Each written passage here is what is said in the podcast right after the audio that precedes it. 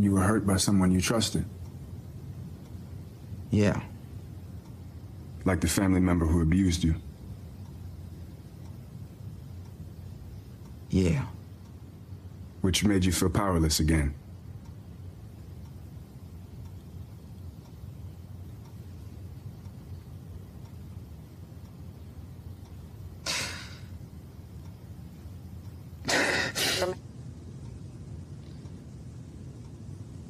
It's cool.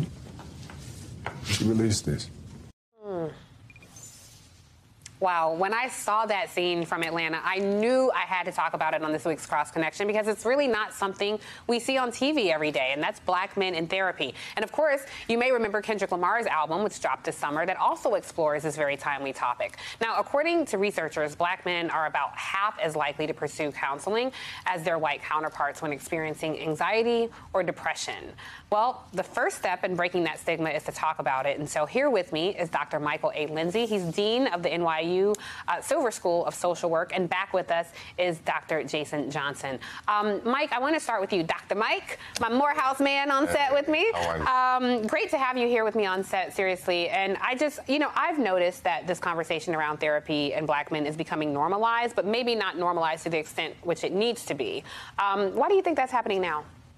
Well, I think the pandemic has certainly uh, had an impact on how people are being in touch with their emotions and and their psychology, if you will. Uh, people are being encouraged to talk about how the pandemic has impacted them, and I think it's a great thing because for so long there's been so much stigma related to talking about these issues, and so.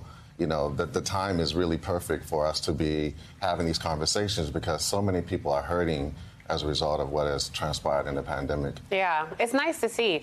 Um, Jason, I'm putting you on the spot a little bit, getting in your all up in your biz. But seriously, have you gone to therapy before? I, I, I have, and, and I actually really debated as to whether I was going to answer this question because I because it's not so much a fear uh, of, of threatened masculinity. I just never wanted to really talk about it. But yes, I actually Why? had a therapist.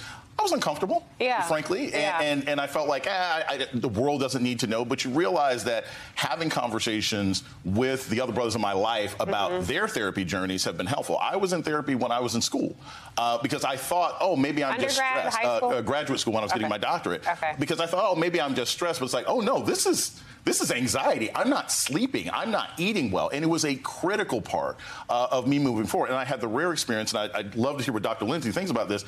I actually had a very good experience with a white therapist. Hmm. Since then, I've never interacted with a white therapist, but I had I had a white male therapist who the first thing he said to me is, "Are you comfortable with talking to a white guy about this? Because I understand if you're not." So Wow. that's what built a really good relationship. That, that makes a really good point, though, because there does require seem to be a, a necessity for cultural competency when talking to. So when we talk about black men in therapy, there's also a delta when it comes to black men therapists. That's right. So That's what? right. How can that be addressed?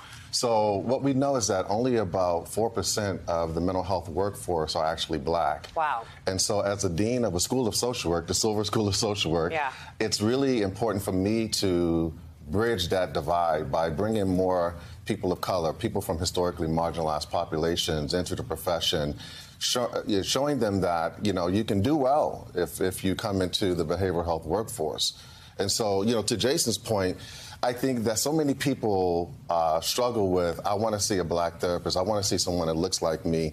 And I often tell p- folks the most important thing is to see someone, Yeah. right? And then work it out. Just like we have to go to various beauticians or barbers until Yeah. we find the right fit. You know, sometimes we have to go through that process until we get the right one. Yeah. But to go to someone is really, really critical.